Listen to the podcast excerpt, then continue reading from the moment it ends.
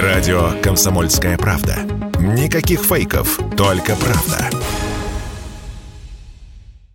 Россия и Беларусь. Время и лица. Здрасте, здесь Бунин, и сегодня я про государственные символы, а точнее про то, как фактическое отсутствие одного из них делает государство сильнее, а их отношения между собой надежными и по-настоящему добрососедскими. 26 мая в 1995 состоялось торжественное снятие границ между Россией и Белоруссией. Существующая граница между нашими государствами сформировалась еще в 1920 при разделе губернии Российской империи между РСФСР и Белорусской Советской Социалистической Республикой.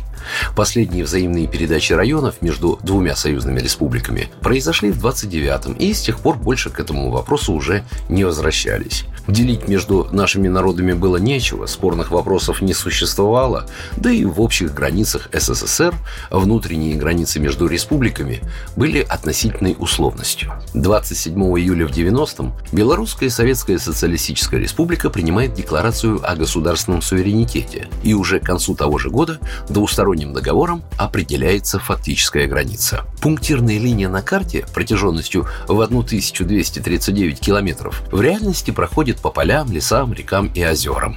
При этом внутри территории Беларуси в Гомельской области есть небольшой российский эксклав Медвежье Санькова площадью всего в 4,5 квадратных километра. Но там никто не живет, спорить не о чем, и это скорее историческая формальность. Через границу прошли 6 железных дорог и 13 крупных автомобильных трасс.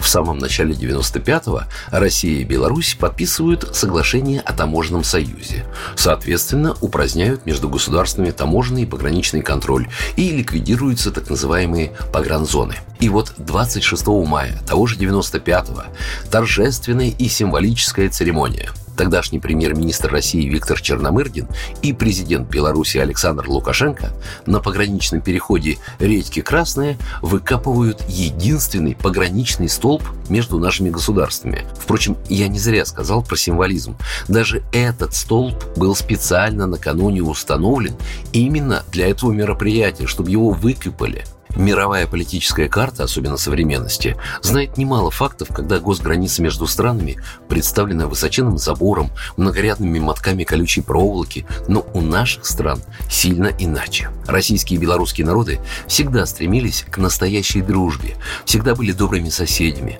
полноценно сотрудничали между собой. И потому-то тот самый торжественно выкопанный пограничный столб 26 мая был тоже весьма условным. Программа произведена по заказу телерадиовещательной организации Союзного государства. Россия и Беларусь. Время и лица.